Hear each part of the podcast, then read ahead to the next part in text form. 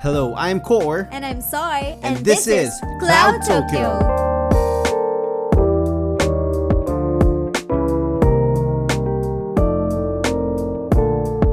Rubba dubba dub dub. Rubba dubba dub dub. Welcome everyone to our 10th episode. And today we're gonna talk about Rick and Morty Season 5, Episode 1. Anong title nga pala nun? Mort, Dinner, Rick, Andre. I think that's the title. Ah, okay. So it has been a long time since I last watched Rick and Morty. Mm, it really felt a very long time, no? Parang I don't, I'm not sure if he if they released something last pandemic if they had some episodes or season Mhm. but it really felt like a really long time since we've watched them sa Netflix or any streaming platform actually we watched it over at YouTube uh, Adult Swim released the episode via YouTube so uh, if ever you're interested to watch it you can catch it there Yeah. so what do you think about Rick and Morty episode 1 Sa episode 1 ng Rick and Morty, I realized na parang sobrang helpless ni Rick doon. Mhm. Parang feeling ko, is not that powerful unlike the other seasons na parang, ah, di ba, siya yung smartest person, smartest man in the world according dun sa Rick and Morty universe. Pero right now, compared mo kay Mr. Nimbus, sobrang hindi siya ganun ka-powerful. And the first time ko makakita na parang, first time ko makita si Rick Rick na inamin niya na meron siyang nemesis. Mhm. Akala ko it was a joke. Kasi 'di ba parang an, ah, malaki yung tingin ni Rick sa sarili niya. Aha. So, parang yun yung nakakatawa kasi parang it's like an inside joke since some sometime around the middle to the end part of the episode Rick said don't establish ca- canonical storylines right now Mhm. parang ah, parang the episode is self-aware na for the longest time for the first five seasons we have never heard of uh, Nimbus di ba Yes. Tapos ngayon biglang biglang he pops out out of nowhere and he's like the only thing na uh, kinatatakutan ni Rick. It, it's just like all those, para feeling ko it's like a satire or parody nung mga shows na af- after a couple of seasons, there's this big bad guy na biglang hindi introduced. Siguro like the Fast and the Furious series. 'Di ba? Parang just to prolong sa Fast 9, may brother pala si Dom Toretto. Mhm. Parang ganun, never mentioned for the whole for the whole film series. And then suddenly, here he is. Meron siyang brother. I think that's the trope na tinatry ni Rick and Morty. Na somehow, I think that's that's the that's what makes Rick and Morty special. Eh. Diba? Yung yung the ability to play on tropes and the ability na if you're gonna watch the show like uh first layer parang it's a bunch of nonsense Mm-mm. Di ba? But, but at the same time, if you're gonna peel off layer per layer, it's like a profound message or kasi hindi lang naman tinangyari, di ba? So we'll expand on the other things that happened. Pero there's there there's always a deeper meaning on what's happening sa ano nila, sa episode, di ba? Yeah, and I love how independent Morty is dun sa episode na yun. Mhm. Kasi parang before, di ba, lagi siyang nakaasa kay Rick Mhm. to save him every time na meron siya nagagawang Mhm. mali. Pero in this episode, si Morty, parang ano siya, sobrang kaya na niya yung sarili niya. Mhm. Sobrang badass nga niya nung last part eh. Kasi Mhm. parang nangyari kay Morty, as usual, lagi niyang, ni, ah, lagi siyang, nag, lagi niyang pinupursue yung ah, school crush niya, Si Jessica. si Jessica. And then, while doing it, lagi, meron siyang task, na bin, may binigay na task si Rick sa kanya. Tapos pumunta Which siya is sa parang, to other dimension. Yung, ano, to serve yung um, yung wine. Kasi parang hindi nga uminom ng cheap wine si Nimbus. So they had to Go to um, another... parang pa- pocket dimension na Oo. mas mabilis mag-flow ang time para mag-age agad yung wine. So, parang every time napupunta doon si Morty, laging may na-change niya yung flow ng story nung dimension na yon. So, parang kang, parang doon sa episode na yun, parang kang nanood ng isang sci-fi fantasy Mhm. Actually, na it's more of ano eh, parang movie. Every time na bumabalik si Morty, parang ang haba ng time na nagpapass. Mm-mm. Parang yun, this is this is the other thing that's um parang great about this episode eh, yung yung narrative na to na somehow kasi binanggit to ni ni Rick nung simula na parang sabi ni kasi ni Morty ni na parang you have a lot of enemies what did, parang what did you do or something like that tapos ang response ni Rick sometimes parang sometimes even uh, even if you do something right, there's still there's still someone who's gonna hate you or something like that. Which yung para yun yung parang parody Nangyari naman sa other part kay Morty. Morty, di ba? Ang what what happened ba? Sige for for our listeners. If you haven't watched it, so again, sorry, spoiler warning. Spoiler warning! But yeah, Morty went to the other dimension to get the wine. And then the the husband, di ba kasi may family dun sa pinagbagsakan nila. He he helped Morty to carry his tray of wine, ba? And Morty not knowing how much time passes dun sa area. So after nila mag-pass through dun sa gate, uh, they talked about parang konting relationship advice kasi para excited si Morty because uh, he's gonna hook up with uh, Jessica, di ba? Parang finally kasi dito si Jessica uh, expressed her interest to Morty as well. They're gonna watch a movie.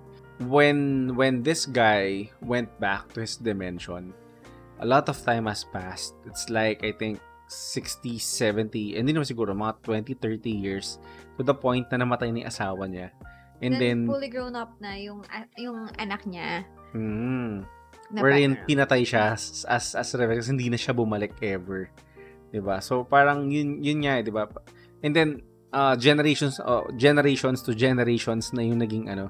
Kasi parang, ang nangyari, ah, sinabi nung dad niya, it's not my fault. May su- sumama Mm. lang siya or something like that. Basta parang ang nangyari, gate. Yeah. si Morty yung naging villain dun sa story nila, dun sa origin story ng bakit ganun sila. Yung ano, actually pwede mo Oo. gawan ng ano eh, ng sarili niya spin-off series kung ano yung Mm. nangyari dun sa buong ano yun. Pwede. So, from uh, mere uh, from a simple farmer, nag-improve nag-improve sila, naging sa medieval era Mm. hanggang sa grabe talaga yung progression ng world na yon. Mm. As in every time bumabalik si Morty, lagi lagi silang nagle-level up. Doon sa huling part, parang ano na sila, parang sobrang Super advanced. transcendent na Ah. sila, super advanced nila na nakuha, sobrang prepared na prepared na sila na hulihin si Morty and everything which is nagawa nila talaga Mhm. na isama pa nila si Rick tapos na-kidnap si Jessica Mhm. tapos ang funny doon, 'di ba they tried to save Jessica Mhm. na-save naman nila si Jessica but I think nabago si Jessica like Since parang she was in stasis for a very long, Long time. time. Very, siguro, kundi lang centuries, baka millen, millennia. Oo, Ganun may- katagal. nagkaroon ng existentialism si something thingy si Jessica doon na natatawa ko kasi parang naging profound yung pag-iisip niya Aha. Na dahil doon nawala na siyang interest kay kay Morty. Pero at the same time, aware siya na magko-cross paths pa sila and they will try again. Sinabi niya yun eh. Oo. Yeah, but ano, sabi niya, parang, we're not meant to be. But we will try a lot of times. So parang she's kind of foreshadowing na eventually they will cross paths that they will still like each other, whatever. Mm-mm. Pero di sila magkakatuluyan. Tapos on the other hand naman, yung parents naman ni Morty, again, they were trying to ano, spice up their Mm-mm. uh, Marriage. married, oo, yung marriage nila, yung married life nila, ganyan. Na parang nakakatawa kasi lagi nilang tinatry mag, makipag-hook up kay Mr. Nimbus. Mhm. Tapos, si ano naman, yung ate naman ni Morty, again, sobrang Siya nakaka-proud. Siya so- sobrang reliable out of out of, out of all Oo. the family members. Inutusan siya kasi ni, ni Rick na parang kunin yung shell, something, Mm, somewhere in the ocean, yun, ganyan. Na sinunod niya, na parang sinabi ni Rick na, kasi unlike your, ah, Unlike you, oh, unlike your sister is all gato, ganyan. na parang nag-backfire yon ng huling part kasi um, nagiging friends na dapat si Mr. Nimbus and si Rick. Kaso dahil nga ginawa ni Jessica yun, sobrang ano ni, ni Mr. Nimbus, parang sobrang OP, OP, niya. yeah. Grabe, sobrang op- ni Mr. Nimbus. And uh, that's surprising kasi most ng mga villains sa Rick and Morty, um, naging uh, three steps ahead lagi si Rick. Mm-mm. So, ito talaga, Parang, parang nga, di ba? Kaya it, Nemesis it's more talaga. evident na um, Nimbus is the parody of yung yung plot device lang para para yung yung surprise character at the at some point para lang magkaroon ng arch nemesis or something na never binanggit for quite some time. and gusto ko lang malaman pa yung ano, extent ng power. And then, nakita naman natin gano'ng ka-powerful si Mr. I think, Nimbus I eh. think they're gonna drop Mr. Nimbus and probably just mention him sometime in the future Mhm. again. Pero, at, at least yun yung tingin kong mangyayari. mas I think I I would want to uh, I'd, I'd like to see more of Mr. Nimbus and Rick's adventures from the past na yung backstory nila dalawa together. I'm looking forward to it but hi- I highly doubt that since si Rick mismo yung nag ano nagkumokontra sa kanya. Na yun nga, di ba? Yung sinabi niya na, don't, exta- don't establish canonical backstories. Di ba? Kasi parang, di ba, wala silang idea about kay Diane, yung ex-wife or dead wife Mm-mm. siguro ni Rick, di ba? Mm-mm. So, overall, na na-appreciate ko yung story right now. Yun nga yung dalawang side ng story, di ba? So, which is Yeah. yung one side is yung parody about characters na not mentioned. And then the other side, yung about yung ripple effects of your action, regardless kung positive or negative. Mm-mm. Sometimes, ano nga siya, parang if you're gonna reflect on it, di ba?